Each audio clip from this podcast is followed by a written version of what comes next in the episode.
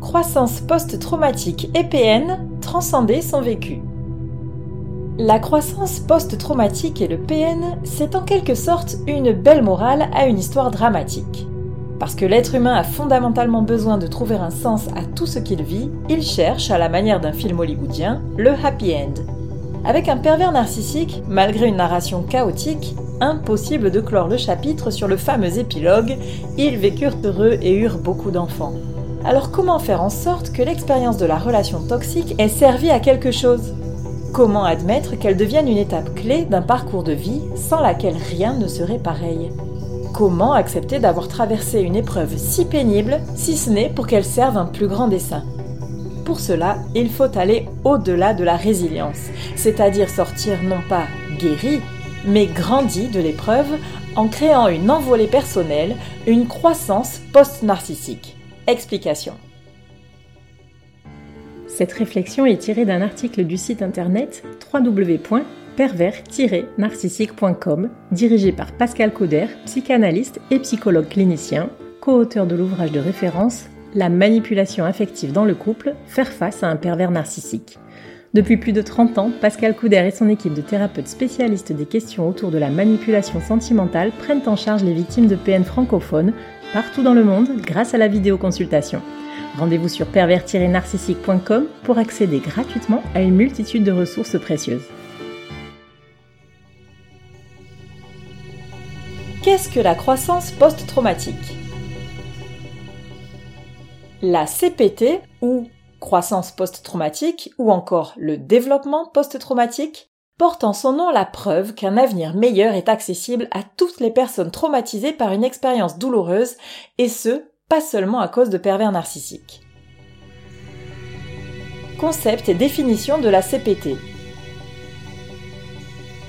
Issu du courant américain de la psychologie positive du milieu des années 90, le concept de la croissance post-traumatique désigne un changement psychologique profond vers un meilleur niveau de fonctionnement survenu à la suite d'un événement douloureux, traumatisme ou stress. On doit cette théorisation aux psychologues Richard Tedeschi et Lorenz Kaloun. Ils estiment que certains individus exposés à une situation traumatique feraient appel à leurs ressources adaptatives pour en tirer un apprentissage. Grâce à ce nouvel acquis, ils géreraient mieux les futurs facteurs de stress comparables selon deux comportements. 1. Par une réactivité moindre. 2. Par une récupération plus rapide. Cette expérience occasionnerait également une nouvelle vision du monde, plus positive. Bien entendu, il s'agit là d'une possibilité et en aucun cas d'une norme. Malheureusement, tous les traumatisés ne connaîtront pas la CPT, mais il est bon de savoir que le phénomène existe. Quelle différence entre CPT et résilience? La CPT et la résilience sont des processus relativement similaires, à cette exception près qui fait toute la différence, leur point d'achèvement. Dans son étymologie latine, resilio signifie sauter en arrière. Avant d'être usité dans le domaine de la psychologie en étant notamment largement popularisé par Boris Cyrulnik, ce terme anglicisé appartenait au champ de la physique. Le concept appliqué aux sciences humaines implique une capacité à traverser une perturbation en rétablissant à terme un ordre semblable à l'état précédent l'événement. Le développement post-narcissique s'achève non pas sur un retour en arrière, mais plutôt sur un point marquant une nouvelle avancée. Il postule que les défis rencontrés finissent par apporter certains avantages, notamment dans une attitude de dépassement de soi. Si l'on devait différencier ces processus en images, la résilience serait un retour à bon port après une épopée tumultueuse, tandis que la croissance post-traumatique constituerait la traversée d'un tunnel dont la sortie débouche sur l'autoroute. Les deux cas comportent tout de même leur lot d'enseignements. Pourquoi la croissance post-traumatique et le PN sont-ils liés? Revenons à la croissance post-narcissique. C'est un fait. Les abus émotionnels que vous a infligés le manipulateur machiavélique ouvrent la voie vers le syndrome de stress post-narcissique. Même si tout le monde ne développe pas cette forme de trouble du stress post-traumatique, TSPT, il est indéniable que vous porterez les stigmates de cette expérience particulièrement éprouvante, même une fois libéré de l'emprise sentimentale. Avec un bon accompagnement psychologique, même à distance, vous pourrez vous remettre de cette histoire désastreuse, voire en faire une véritable force à l'avenir. Comment favoriser la croissance post-narcissique Pour accéder à cette potentielle accélération dans l'évolution personnelle qu'offre la CPT, l'individu traumatisé doit obligatoirement passer par une phase de réflexion active et profonde. Exit le déni et les stratégies d'évitement visant à bloquer les émotions douloureuses. L'heure est à la fois à l'introspection et à l'exploration. Pour ce faire, inutile de préciser que le non-contact avec le parasite qui a perturbé vos capacités de jugement est de mise. La remise en question de tout un système. Vous le savez, le NPN ne vous a pas choisi par hasard. Il a jeté son dévolu sur vous car vous portez des qualités qui le fascinent, tellement celles-ci lui sont à jamais inaccessibles. Mais surtout, vous présentez une faille narcissique, le talon d'Achille par lequel le vampire émotionnel a pu vous drainer de votre énergie vitale. Il est temps de prendre le taureau par les cornes et de vous occuper de cette brèche dont vous ne soupçonniez peut-être même pas l'existence. Inconsciemment, c'est autour de cette blessure d'enfance que vous avez construit votre personnalité et votre système de croyances. Même s'il serait vain de vouloir l'effacer à tout prix, il est salutaire de la comprendre. Cette auto-analyse permet de trouver des explications à votre vécu et de dégager un sens nouveau à votre vie, tout en continuant de développer votre identité de façon saine et constructive, en pleine conscience de vos forces et de vos faiblesses. Il n'y a pas de plus grand atout que celui de se connaître soi-même. Pourquoi êtes-vous si serviable? Comment se fait-il que vous ayez du mal à dire non? D'où vient ce manque de confiance en vous? Il s'agit de renouer avec vos aspirations profondes et de vous libérer de schémas de pensée qui résultent d'un conditionnement et non d'un désir propre. Une psychothérapie serait la démarche tout indiquée pour vous guider dans vos réflexions et gagner du temps dans votre processus de changement positif. En effet, celui-ci pourrait bien s'opérer sur plusieurs plans.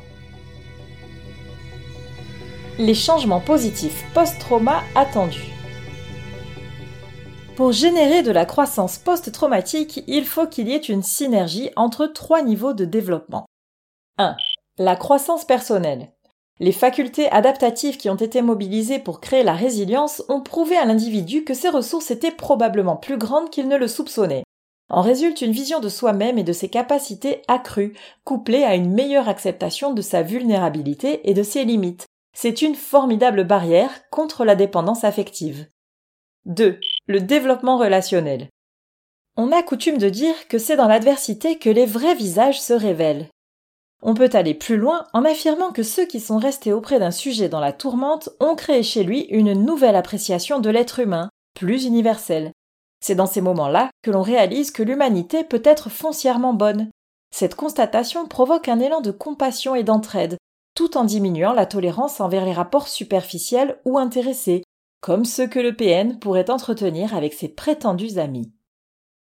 3. L'élévation spirituelle. En attentant à votre psyché, le MPN vous a en quelque sorte confronté à votre mort, réelle ou symbolique. Par conséquent, le sens large de la vie a été questionné. Cette association souffrance-élévation spirituelle est le socle de nombreuses religions. La réflexion métaphysique qui en découle fait partie du processus de prise de conscience d'une philosophie de vie plus distancée et sereine. Il s'agit de trouver le bonheur et l'apaisement dans les choses les plus simples, afin d'accéder à un état de contentement, loin des tumultes des affects qui troublent nos facultés de jugement. La croissance post-traumatique et le PN peuvent aller de pair et offrir à la victime sa plus belle revanche sur son vécu sous emprise bien plus importante qu'une simple phase d'exaltation une fois libérée de la domination toxique, elle restructure entièrement nos différents paradigmes pour apporter une grande clairvoyance sur notre identité et notre place dans la société. Pour les cas sujets à la CPT, la sagesse qui en découle est la clé vers un épanouissement qui n'aurait peut-être jamais été atteint sans l'expérience douloureuse d'avoir croisé la route d'un prédateur sentimental. Et quel plus beau pied de nez aux personnalités perverses narcissiques que d'avoir la force de leur dire sincèrement merci.